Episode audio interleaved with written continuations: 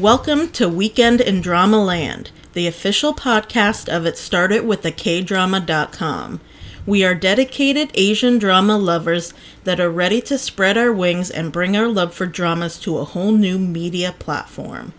Together we watch a blend of Korean, Chinese, Taiwanese, Japanese, and Thai dramas, on occasion Filipino dramas as well.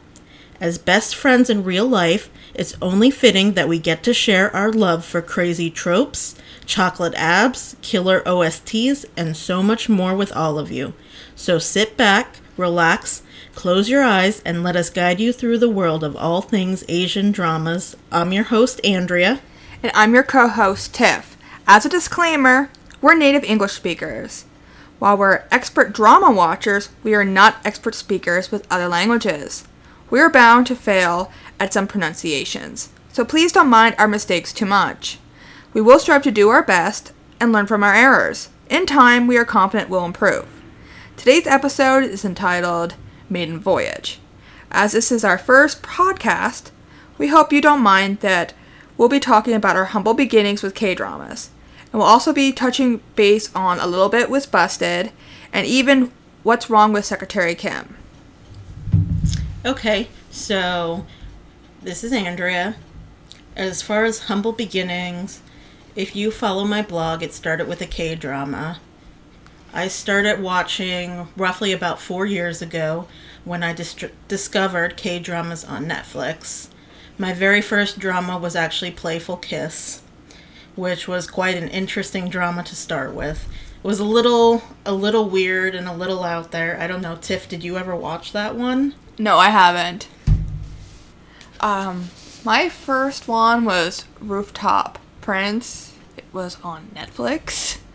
Oh yes, that was the one that I recommended for you to watch. Yes, that's my uh, first experience with K-dramas.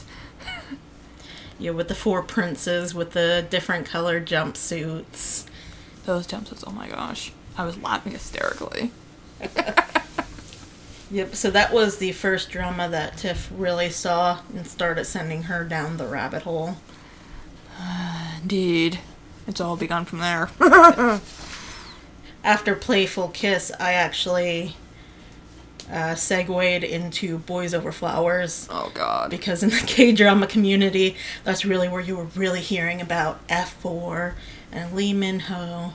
And all these crazy cast of characters, and I had no idea what I was getting into. But I think if I had started with that drama, I don't know, I might have been a little traumatized. A little! That was also my second one, and by the end of that series, I thought I was going to die. There was just so much... everything. Like, every trope you can think of, I'm pretty sure within it. And it was excruciating by the end. Mm-hmm. Like, I wanted to quit watching it for a while, be- like, K-dramas in general, because it was just too much. Yeah, it was too crazy and over-dramatic and even melodramatic, you know, with the back and forth, with our leads, and, you know, with the fact that he's rich and she's poor, which we come to learn is a very popular trope in Korean dramas. Mm-hmm. Although, originally, it wasn't even Korean, it was a manga. So it was kind of interesting how they took the story, which of course is manga's Japanese, and twisted it into something even more painful than the manga. But I give them credit for that. Like, they really ramped up everything. Yeah, I think the first adaptation was actually in the early two thousands. I think that was, what was that, Meteor Garden? It was a Taiwanese. It might have been. I don't recall.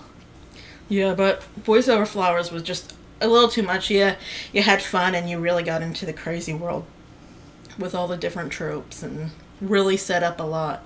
But I, I don't know. It, it definitely wasn't my favorite, and even Playful Kiss really wasn't my favorite. It wasn't until I really segued into City Hunter, because I was really curious about Lee Min-ho after seeing Boys Over Flowers, even though his character was pretty awful and, you know, really evil. in the, in the beginning. Yeah. I saw that too, after you told me to watch it. Yeah, I think City Hunter was really my favorite out of those first three, so I was kind of glad that I went into the more of the action. Mm-hmm. Um, I'm trying to think, what did I see after that? I know you've seen like way more than I have. Yeah, the whole list is on my blog, by the way. It started with a K drama dot com.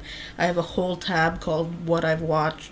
I know a lot of people use my drama list to keep track of all the dramas they've watched, but I've never used that. So if you ever want to see where I started, I have that broken down actually by the dates that I watched, which is kind of more for myself to go back and look and see what I was watching, how long it took me to watch dramas, especially the ones that I saw I binge watched in, you know, less than twenty-four hours. Then I know those were the ones I definitely loved more than the others.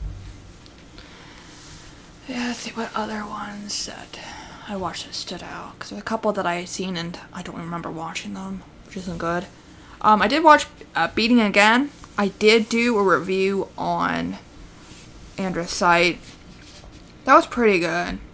And that's was, also known as uh, Falling for Sung Joon, and there was another, another different title too. I know when it went on Netflix, they called it Beating Again. Yeah. So you may know it as a different title. Most of my K-drama watching is done on Netflix. However, Andrea was so kind to share uh, Drama Fever and Viki with me on our Roku. So now I have more opportunity to watch things. Far too much to watch, in fact, now. uh, let's see, what else did I watch? Well, the big one that we both watched and that we're, like, enamored by is Descendants of the Sun. It blew my mind. Everything about it, the cinematography, of course, the script itself, mm-hmm. the, um, the plot was good. A little painful in parts, but it wasn't the type of pain that, again, Boys Over Flower did to me. That That's, that's trauma. That's trauma. Um, so I had a really good time watching that one. I also watched uh, D-Day, I believe that's what it's called. Yes, that was the natural disaster where there's this huge earthquake in Seoul. Yeah, that was really, really good. I liked that a lot. That one I binge watched within an entire, like, two days, I think. And that was with uh, Kim Kwang-young and Uh, Jung So-min. If that's their names. I should probably... Yes, just so you know. I am bad with names. This is something I should also mention. It's not that I have anything against the actors. It's just that my brain does not work with names. I don't remember my own name half the time, so... By all means, if I blank on names, I am sorry. Um... I don't think there's anything else I've seen lately, like up to this point. Um, no, but lately I did just watch Busted. I only, I watched the entire, all the episodes on Netflix. Andrew's only seen the first one. I really want her to watch the second episode. It's hilarious. Like, I cannot express how, like, amused I am by it. It's the first time I watched something with, like, a variety show. And it's interesting because all the characters actually are the actor and actresses' real names, which it's really funny, and there's some guest stars that I know of. So it's really, really cool. So I suggest you check that out, and as soon as Andrea watches all the episodes, we can discuss it into more depth. Yeah, I actually watched the first episode last weekend. Tiff actually joined me on my business trip to Washington, D C So as we were on the three... hour bus ride, which ended up turning into a much longer trip, which we'll get into later. But I actually decided, okay, we have time to kill, so I'm actually gonna go and watch Busted on the bus. And let's just say, as far as, you know, comedy and variety, I've only seen bits and pieces of Running Man. I saw a little bit of We Got Married. But overall, this was the first time that I really went all in into one.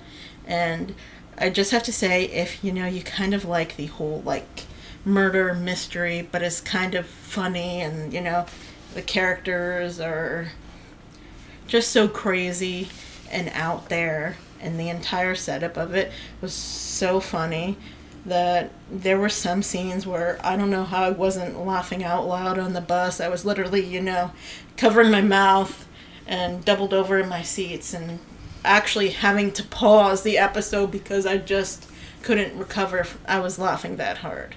So that was one episode, and there's ten episodes total. So I'm thinking if the series follows suits with the same style that it did in the first episode, then I'm going to love it. Plus, it also has our giraffe Lee Kwang Soo.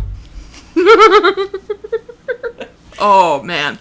I can't wait until you continue watching the shenanigans that he gets into. Yeah, I'll say two words, water balloons. I was just dead on the floor. I just, I, I don't know how I kept it together, especially because when you're on a full bus full of people. I was laughing, and I, I'm glad no one called me out on it. It's like, I've seen the episode before, but I'm watching it over her shoulder because I'm sitting behind her in the, the seats behind her, and I'm just there, like, chuckling. I'm just like, oh no, here it is again. Oh, that segment was, like, by far the best part of the entire episode. Because they just could not get their crap together at all. It was. It's definitely fun, especially if you haven't tried a variety series and you're really not sure what to get into.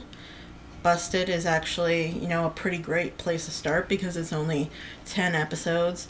They're all available now on Netflix, and it's actually been renewed for a second season. So you have plenty of time between seasons to actually catch up, which I hopefully plan to do by the next time our next podcast rolls around, so we could actually talk about Busted, the characters, and the story. But actually, for this first podcast, our main point we wanted to talk about is What's Wrong with Sec- Secretary Kim. So we already have four episodes that have already aired. So definitely, spoiler alert, we are going to talk about the characters, we're going to talk about things in detail that have actually happened.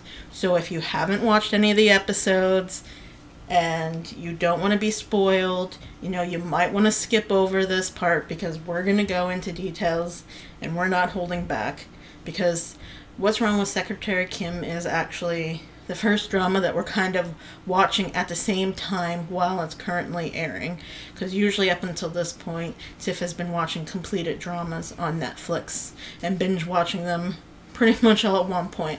So this is kind of a new experience for her where she only gets two episodes a week. It's painful. I need more. So anyway, What's Wrong with Sec- Secretary Kim?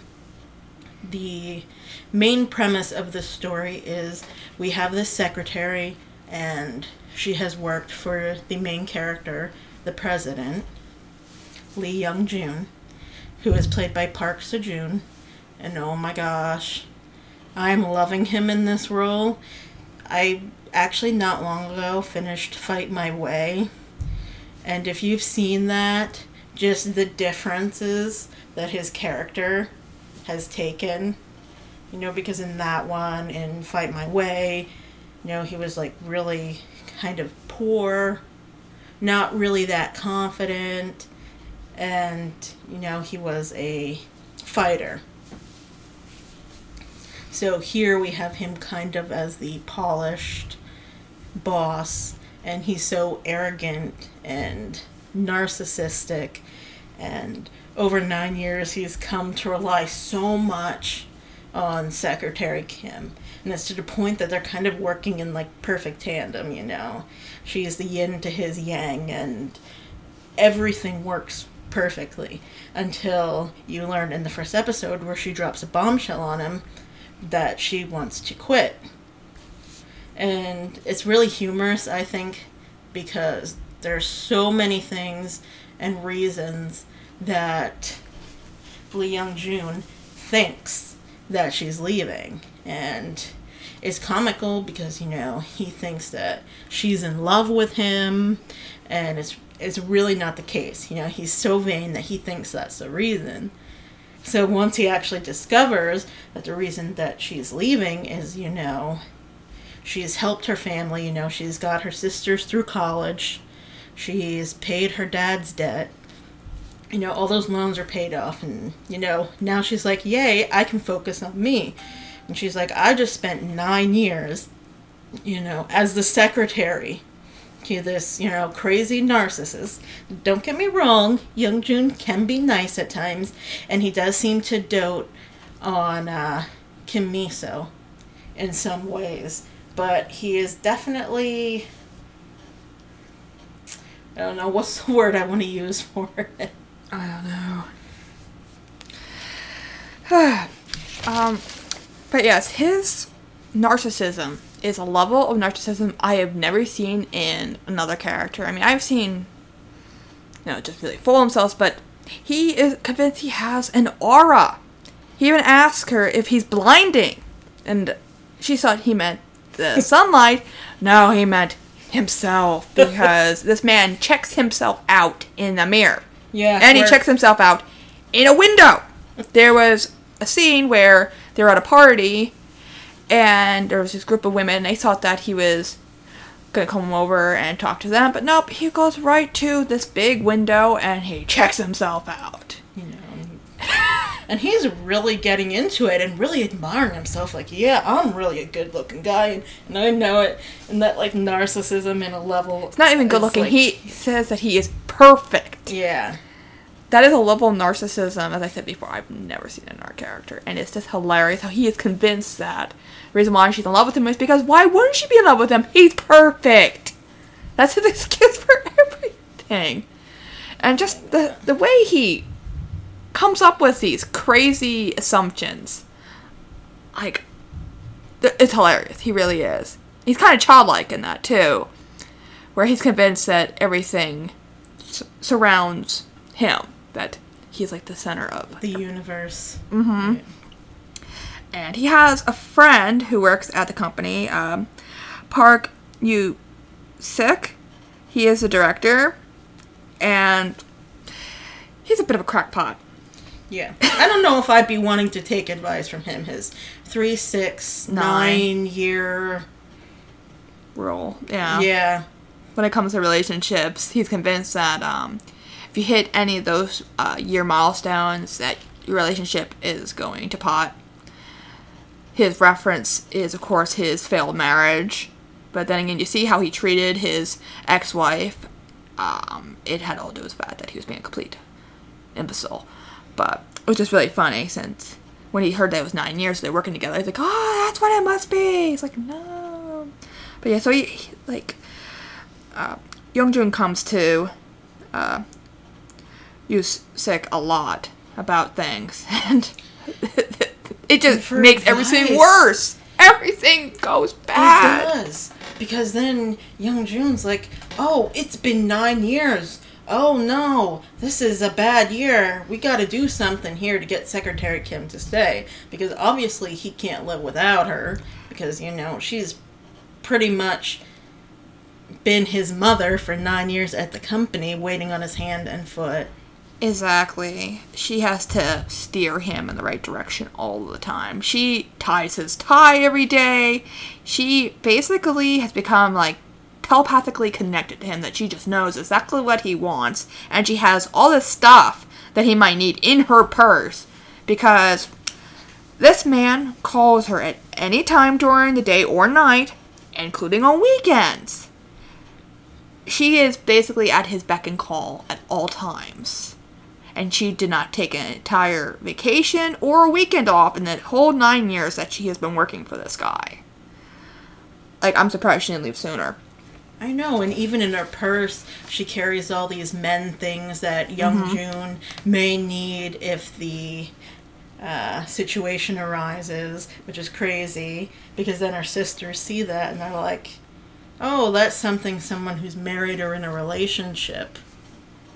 Yeah, I had mentioned that before, but yeah, it's like really, um, it's just really kind of sad that she's had to pretty much dedicate her entire life around his wants and needs. Like, if he's been drinking, she has to drive him home. So you can't blame her, because what she really wants after these nine years of servitude is to date, to get married, to have children. She wants to have a normal li- life. Yes, a normal yeah. life. And working for um, Young-Joon, there is no normality. There is no life. Her life is his life, basically. And when she tells him this, he doesn't like it at all.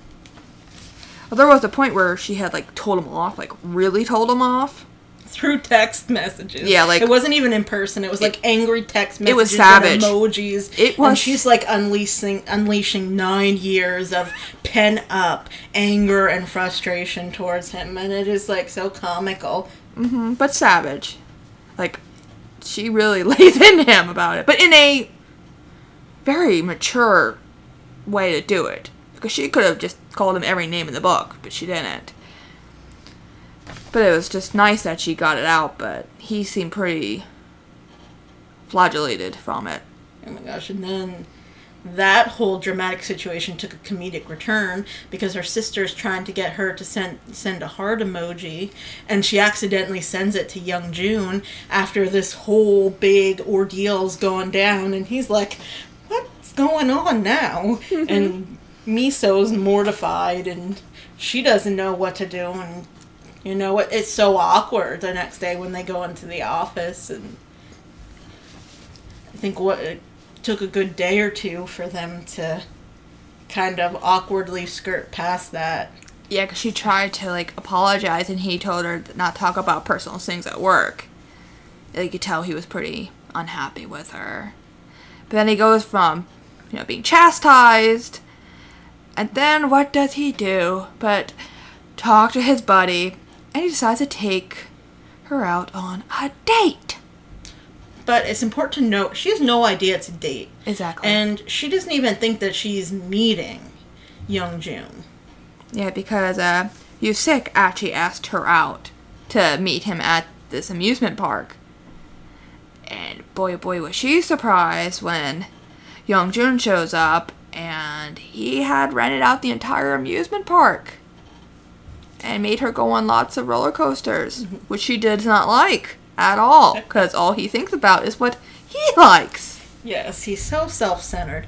I don't think he's a bad person. He's just honestly focuses on himself and doesn't really think about others, which is obviously a big issue because she hates roller coasters and she never once thought, oh, hey, you know, what rides do you want to go on? But that whole time, she never complained or said a word, you know. She just followed along because she's like, because you wanted to. You know, she followed suit, which I actually thought was a, a really nice thing and a great moment, I guess, showing her character that, you know, she's willing to, I guess, do things she doesn't want to do, you know, kind of take one for the team. And she's very supportive of Young-Joon. Far too supportive. That's the problem. Yeah. She has let him uh, run amok with his idiosyncrasies. And to be fair, Miso's never dated before, and neither has Young-Joon. So is this whole night at the amusement park is slowly unfolding. It's just getting, you know, more comical by the turn. She's, you know, the only thing she wants to go on is the carousel. Because, you know, when she was a little girl, she never got to go on it. So she's just on that carousel, and she's just riding it over and over again, and she's all smiles. But she can't get Young-Joon to go on it. And I don't remember, what did, what was his reason for not going on? I guess, I don't know if he found it too childish. I or think just, so. And he's just like, I'll just stand back here and, and watch you, and it, admire your smile. And you kind of, I think I start to, f- f- seems like at that moment that, you know, the way he's watching her smile and he's smiling, you sort of see like a moment where he's like showing emotion, and you kind of start to wonder if maybe he does like her to some degree, but of course he's obviously not aware of it, because on the surface he's this huge narcissist. Mm-hmm. So yeah, um, trying to think. Some other parts of that episode. Yeah, he had the fireworks for her, which she saw was great. Oh, I know what we forgot to mention. The reason why he even set up all of this stuff that dates is that she was at a restaurant with some friends, and he had the restaurant give them questionnaires. Yeah, I almost forgot about this. And um, on this questionnaire is asking, like, if... I'm going to paraphrase this because I cannot recall offhand the exact words. Basically, um, if she could go on a date with someone she liked, where would she go? What would she do? What would she want? Things you know, like that. Where would she like to eat? What? All those kind of basic first date questions. questions and... But yeah, so he does um, the, the amusement park, um, the fireworks, and then the last one of the questions is that she would get a big doll. Of course, our idea of a doll is like a, you know, like a, a baby doll or a personal doll. For her, a doll is actually a big stuffed animal. And then, of course, it would be a goodnight kiss. Well, as he leans in to go in for this kiss, she puts the doll, which is a big cow. It's the uh, oh, work hard something cow, they call it. Because there's a pun. Um, that I think the word cow and working hard have similar words or pronunciations. Like, I can see the subtitles on my head, but it's not fully clicking. But it's really cute. That cow's adorable. And she has... He leans in to kiss her, and then she puts the cow at his face so that he doesn't kiss her. Yeah. Real awkward. And then, you know, she's trying to, and then to she, run like, home. Yeah, pretty much darts into her apartment. It was hilarious. And then when she's inside her apartment, she finds a box inside the pouch on the, the cow doll, and it's this really pretty necklace. And, of course, she's like... freaking out, like, why is this here? And then she asked him, and apparently the necklace was actually for her, and he knew that it was there because he put it there. Mm-hmm. Oh. Yeah, that's really funny. Yeah. And see, another reason that he's actually doing the first date thing is he does doesn't want to lose Secretary Kim. So when he finds out that she actually, you know, wants to get married and have a family and have this normal life, he's like, oh, you can marry me. So not like, oh, let's get married together. It's like, oh, I'll give you the privilege of marrying me. Yes. You know, that level of narcissism. Yes. I know I say that word a lot, but no, he is so narcissistic. That is who he is. He is the narcissist. Yeah. So then um, he's talking with his buddy, and he's like, oh, marriage is like, you have to first start dating. So then that's why he start gets onto the... the dating thing where it's like, you know, you gotta work up to it. And we should mention that, like, his mother pretended to be joking about um, Miso marrying uh, Young-Joon, but she's quite serious. They would really like her and him to get married because he does not like other women. Like, even when there's a celebrity chick that's, like, all over yeah, him, he does not model. like it. He does not like it. And, of course, his mother's asking, is he... She's like, no, he's not gay! She's, like, freaking out. Yeah. He's like, did I miss something here? Yeah, and they're freaking out because, you know, he's in charge of the company, you know, lower, one, like, lower level than his father. And, like, oh, no! And then, of course, his father's pretending to have heart trouble because they want grandchildren. But, um, we kind of get a bit of a glimpse of why he's not good with women. I really don't want to keep spoiling everything, but... Yeah. Go out there. We put the spoiler disclaimer. Okay. Sorry, guys. From these nightmares that he's having, when he was a young child, he was abducted by a mentally unstable woman, at least what she comes off to be, and he was bound by his ankles, maybe his wrists. When I was looking at the video, I, I, didn't, I didn't really pay attention to his hands as much as I saw that his feet were bound. And uh, there's a, a segment where he had injured his ankle after they did a sports competition for the company. And you see these scars on his ankle. And it's about the same width as a cable tie, which we actually find out he has a huge phobia of them. He, like... freaks out yeah. badly. The the uh, woman that's replacing um, Miso had put cable ties on, I believe it was the monitor cable, so that it wouldn't be over the place, and when he saw it, he just had like a mini mental breakdown. And we see a flashback of that had happened with Miso, that she had done that, and he freaked out, and she went, you know, had to cut the cable ties and take them out, because she had warned the girl replacing her, do not have cable ties, but she forgot. She's having issues readjusting to working, not readjusting, but adjusting, period, to this new workplace, because um, Young-Joon is a cruel taskmaster. And, but you can tell that he's purposely making things harder than it is, because he really wants to make it sound as if the new girl is so incompetent that Miso has to stay. And in fact, he even told the new girl to pretend that she's even going to be hired, because he doesn't want her to stay. Yeah, for like a month. Just pretend. Just like, yeah, let's just pretend that you're actually going to be employed here. Mm-hmm. But yeah, getting back to that. So, from what we see, he was abducted.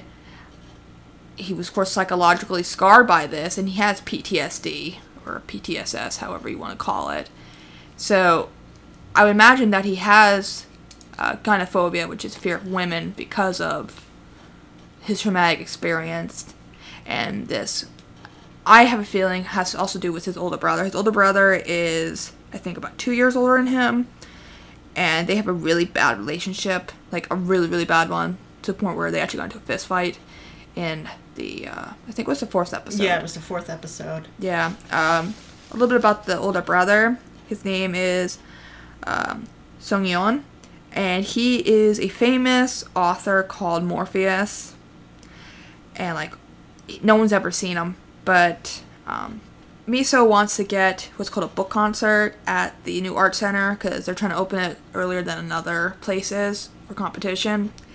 And she's trying to get a hold of him so they could do that, but she has no idea that it's the brother. And they've actually ran into each other twice. And, like, that's a whole hot mess. And that, of course, the trope is where, you know, you got two brothers vying for one woman, and that's what's going on right now. So that's going to be a mess. And I really do believe that he is involved with whatever happened to uh, Young-Joon. Like, I don't know if, like, the woman was actually targeting the older brother, or maybe he lost Young-Joon in, like, a park or somewhere. But there's, and plus he used to, like, bully Young-Joon a lot when they were kids, because Young-Joon is very, very intelligent. He actually skipped two grades, was in the same grade as his brother. There's a lot of animosity, and, like, his brother's a bit of a conceited individual, too, where he's like, oh, yeah, I'm willing to forgive you. But I'm pretty sure that should be the other way around, where mm-hmm. it's the brother that needs to be forgiven, and not um, Young-Joon. But yeah, I'm trying to think if there's any other, like, main points from the first four episodes. As I said before, it's just a lot of misunderstandings, a lot of Young-Joon just going off on these crazy ideas of how things are supposed to be going, and that's just not anywhere near what's really going on. And, like, it's really addicting. Like, I watched all four episodes yesterday. Instead of doing housework, I was just watching right through. So that's when you know that I really like something, if I blow my entire day on the T V instead of doing what I'm supposed to be doing. I think there's anything else worth forgetting. Hmm. And there's also uh, one of the things that I wanted to mention is Miso has this book from her childhood, and, you know, there was this, this older boy, her oppa, that apparently they were friends and close with, and I kind of have this sneaking suspicion that it could possibly be Young-Joon, because we actually do learn that in, he has some memory loss. He doesn't remember a lot that happened during the time that he was abducted, and a lot of his youth. So I'm kind of wondering if perhaps Young-Joon could be Miso's oppa from that time, because she still has this book, and, you know, she wants, she still wants to find him. And 'cause the thing is, she was young, she could never remember his name. even then, because I remember there was a little flashback scene and she couldn't remember his name, and to this day she still can't remember his name. Yeah, she knows his surname is Lee, which is the patronymic name for Young-Joon, but that is, like, just as, like, his first name is being said, she wakes up and she just doesn't remember. So that's why I'm kind of curious if maybe this is why Young-Joon might be naturally more comfortable about her, around her, that maybe some part of him recognizes her. I mean, I guess it still doesn't explain why he is terrified of all other women, but will allow, you know, Miso to, like, grab his hand or, you know, to make his tie and kind of be close. And, you know, there's close calls where, like, she ends up on top of him and, you know, he ends up on top of her, and it's, like, verging on, like, kissing and touching. So I'm kind of curious to see what actually happens, especially with his phobia. The woman, I, I'm not sure how deep that goes, but that time that um, the other secretary in training, uh, or no, it wasn't Gia, it was the other girl in the office. It was Sarah. Yeah, what was she's that uh, where they were out doing karaoke and she was drunk as a skunk. Yeah, Let's she was just trashed. Say it, making a fool out of herself, and she literally ends up falling into Young-Joon's lap, and he's, like, ready to completely lose it, and, like, he's like, get her off of me. Mm-hmm. So then a couple of the co-workers that were at the little drinking party had to drag her away and out of the karaoke area. Yeah, that was bad. Apparently they had taken video of it and played it for her, and she was humiliated. Yeah, and she couldn't believe that, you know, she did the thing she did, but let's just say even not drunk, she's not exactly the nicest no. person, you know. She kind of has her own agenda. When she finds out Secretary Kim is leaving, she's all of a sudden trying to make nice with her because she wants to claim her position. But I don't know how she would ever deal with, you know, Young-Joon. She would never survive. Yeah, even the new girl that actually is replacing her, I don't see her surviving at all. Plus, knowing how these K-dramas go, she's not going to leave in the end anyway. Or if she does, it's going to be as his wife or significant other. But who knows? Maybe they'll give us something out of left field. That's like a unwritten rule with K-dramas. There's always going to be something coming out of left field that you're not going to expect. Yeah, like, aren't they... Wasn't it mentioned? It might have been in the fourth episode briefly, or they could have mentioned it earlier, where uh, Miso's family is, like, trying to set her up on blind dates. So I wonder if, you know, this could lead to her and Young-Joon pretending to be, like, dating.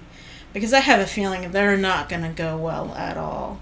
And I just kind of wonder if it's going to take that K-drama trope turn where they pretend to be fake dating and grow closer. Because obviously something has to give that...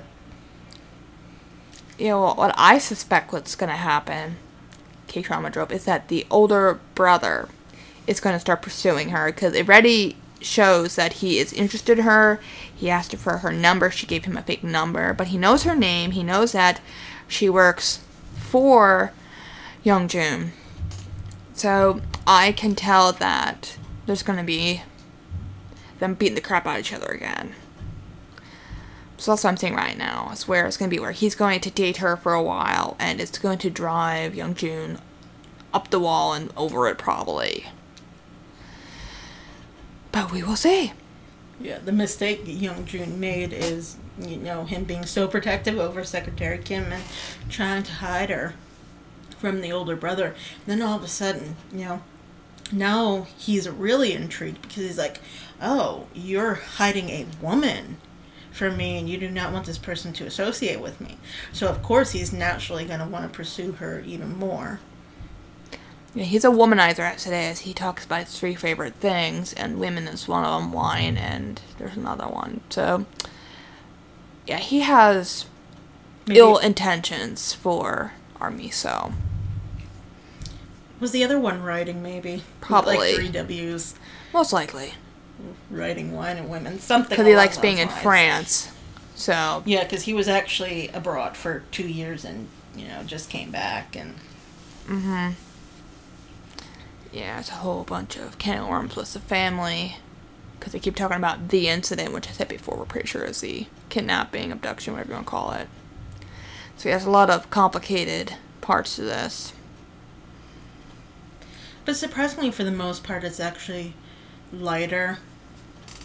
For the most part, because it is, you know, billed as a rom-com, so you know there is a lot of the more playfulness, you know, the humor, all these quirky romantic elements that are slowly, slowly starting to emerge, because we know romances unfold very, very slowly in K-dramas. You know, you usually don't get that coveted kiss until episode nine when you're already halfway through the series. Or later, mm-hmm. depending on the characters, knowing that they are. So I actually think, other than that, we're both actually really enjoying this series. And so far it's been fun. Each episode's like an hour and some odd minutes long. So you get a really good feel for the story. You get enough going on in the hour where it's not too much. Because, you know, there are some dramas out there that are like almost an hour and a half an episode. And some people don't have that attention span. But luckily I have to say the story is, you know, moving forward. It doesn't stall a lot. There's kind of always new, quirky, crazy things happening. Especially to poor Miso, who's, she honestly thinks, you know, when this month is up and she's done training Gia, that she's done. And, you know, here, secretly, behind the scenes, Young-Joon is already working on all these things to make her stay. So, I think I'm most looking forward to seeing his major plan and how he actually gets her to stay. Or who knows, maybe he can't make her stay, and maybe she ends up leaving after the month. Who knows, I don't... She decides to move somewhere and pursue a whole new dream. I don't know, because she's never really, career-wise, I don't think she's really talked about a dream. I know in personal life, you know, she wants, you know, the kids, the family, the normal life. But I don't think we've had too much about what she really wants to do professionally. We know she loves to read, but... Other than those, I guess it's really up in the air and we don't know where it's going. But all we know is that we love it and we've been, you know, talking about it a lot, which is probably bad. We should have saved, probably saved some of it for the podcast. Oh, we were trying to do it for the podcast, but we've been having technical issues. Uh, apparently this microphone does not work on Windows ten. We tried. Yes, epic fail. So we're using my ten-year-old desktop that runs on Windows Vista. And hey, what do you know? It works like a charm, so we're going to run with it until I get a backup laptop with something older than Windows ten. I mean, younger. To run this, yeah, younger than Windows ten. Yeah. I'm just laughing that we have to use my very nearly dead desktop. I had, unfortunately, had to uh, send my Windows seven laptop to the scrap heap in the sky. Because it died, and I have a Windows ten laptop too, and it just doesn't work, so I had to go fire up this old thing. So after any weird sounds, it probably is because this computer is so old, and it's barely holding together, but so far it's behaving. Yeah. And we're just thankful that we're actually able to finally do the podcast after, you know, so much planning and so much technological fails and everything working against us. So, yay, we're actually doing this weekend podcast like we wanted to. Yeah. Our maiden voyage, which we know it'll kind of be messy and all over the place because we kind of just had a basic outline of just some of the things we wanted to talk about and to actually get used to talking about them. And there is only two of us, so, you know, we'll kind of see how it goes, but, you know, maybe we'll have guest speakers, or if anyone ever wants to join in on the fun, in the fun, we're always glad to have you. Mhm. Let's see. Do we have anything else on our little agenda? Uh, let's end with our. We'll end with one more final segment where we'll talk about our scene of the week with Secretary Kim. Okay. Yeah. I'm thinking what my favorite... We'll talk about... Let's do the the either the third or fourth episode since they just aired on Wednesday and Thursday. I gotta think. um. Ah, okay. My scene of the week is where he had a fight with... Okay. Uh, Young-Joon had a fight with his brother. Um, so he goes over to Secretary Kim's place, which shocked her because he's at her door, and her apartment is a mess. Like, everything is just strewn everywhere, including her unmentionables. So she goes and tells him to wait, like, two minutes outside. So she's cleaning everything up. She sticks her unmentionables underneath the cow doll, who's face down into her bed. So it's like, you know right away. It's so obvious something's being hidden. And so he's in there, and um, she makes him ramen. Yeah, because she has one egg yeah, left. Because he had scared her. Yeah, no, he didn't come to her door. No, like, he like showed up behind her when she was walking back from the, mm-hmm. the mart or wherever she went. Yeah, because it looked like he was going to leave at first. And... Yeah, and then he sees her, scares her, she drops her eggs. She has only one mm-hmm. surviving egg. Anyway, so she makes him ramen, and um... so he's in her bedroom area, looking through things, and he gets to her bed, and he's about to lift up the cow, and she just runs from the kitchen area and lands on top of him. It's just like, oh man, like, I was, it's like, that's a really impersonal place to, like, land on, because yeah. she had landed on him before, but this is her bed now. And mm-hmm. her unmentionables are below the cow. Yeah, and they're, like, face and face, like, literally on the verge of, like, kissing. And you can see they're both having, like, this, is yeah. this really happening kind of, mm-hmm. kind of awkward moment. But there's definitely... U S T, not, my friend, yeah, U S T. Yeah, yeah, there's not platonic feelings in that scene. No, you could definitely tell that there's some sexual attraction. So that is my scene of the week. I think my favorite scene of the week from What's Wrong with Secretary Kim is when they both ended up going to the art center and the power went out. And it went out while they were in the library. And at first they were kind of sitting there and, you know, talking for a bit. And then they decide, oh, let's just try and leave. So they start to leave. And Miso, she's using the... the... the flashlight on her phone to kind of navigate through, and Young-Joon's kind of like falling behind, and she's like, you know, come on, and she ends up kind of like starting to grab his hand, and she kind of freezes because, like, she even knows that he's not into personal contact, and, you know, she kind of pulls away, and then he actually grabs her hand. And while that was really cutesy and fun, the thing that really got to me was he ends up taking her phone with the flashlight, and he's holding it, and he decides, okay, I'm going to get us out of here. So they start walking, and, you know, Miso's like, oh, we need to go this way. And he's like, no, we need to go this way. So he goes, and he actually ends up leading them to a dead end. And oh my gosh, just his whole reaction, we're like, oops, did I do that? And she's like, and then Miso's like, well, how about someone who's more familiar with the layout of the building actually gets us out of here? And so then she finally leads them to the correct exit. But I think for me that definitely was, I think, the scene of the week, especially because, you know, they were holding hands, and it was definitely not a platonic thing, and it's in the dark. And then it takes the comedic turn when, oh yeah, he leads them to a dead end. You know, only Young-Joon, who is so overconfident and, you know, thinks he knows everything. But, yeah, I'm a man. I know exactly which path to exit the art center that I'm not familiar with. But I naturally know where to go. Mm-hmm. So, yeah, for me, that was definitely my scene of the week. All right. Do we have any other topics that we want to bring up? Or have we come to the end of our segments? I think we've reached the end of our maiden voyage. Oops. Tiff yep. did not mute her phone. No, so. Tiff did not. Mea culpa. Okay, so if you made this far, we must have done something right. Thank you for watching and supporting our podcast.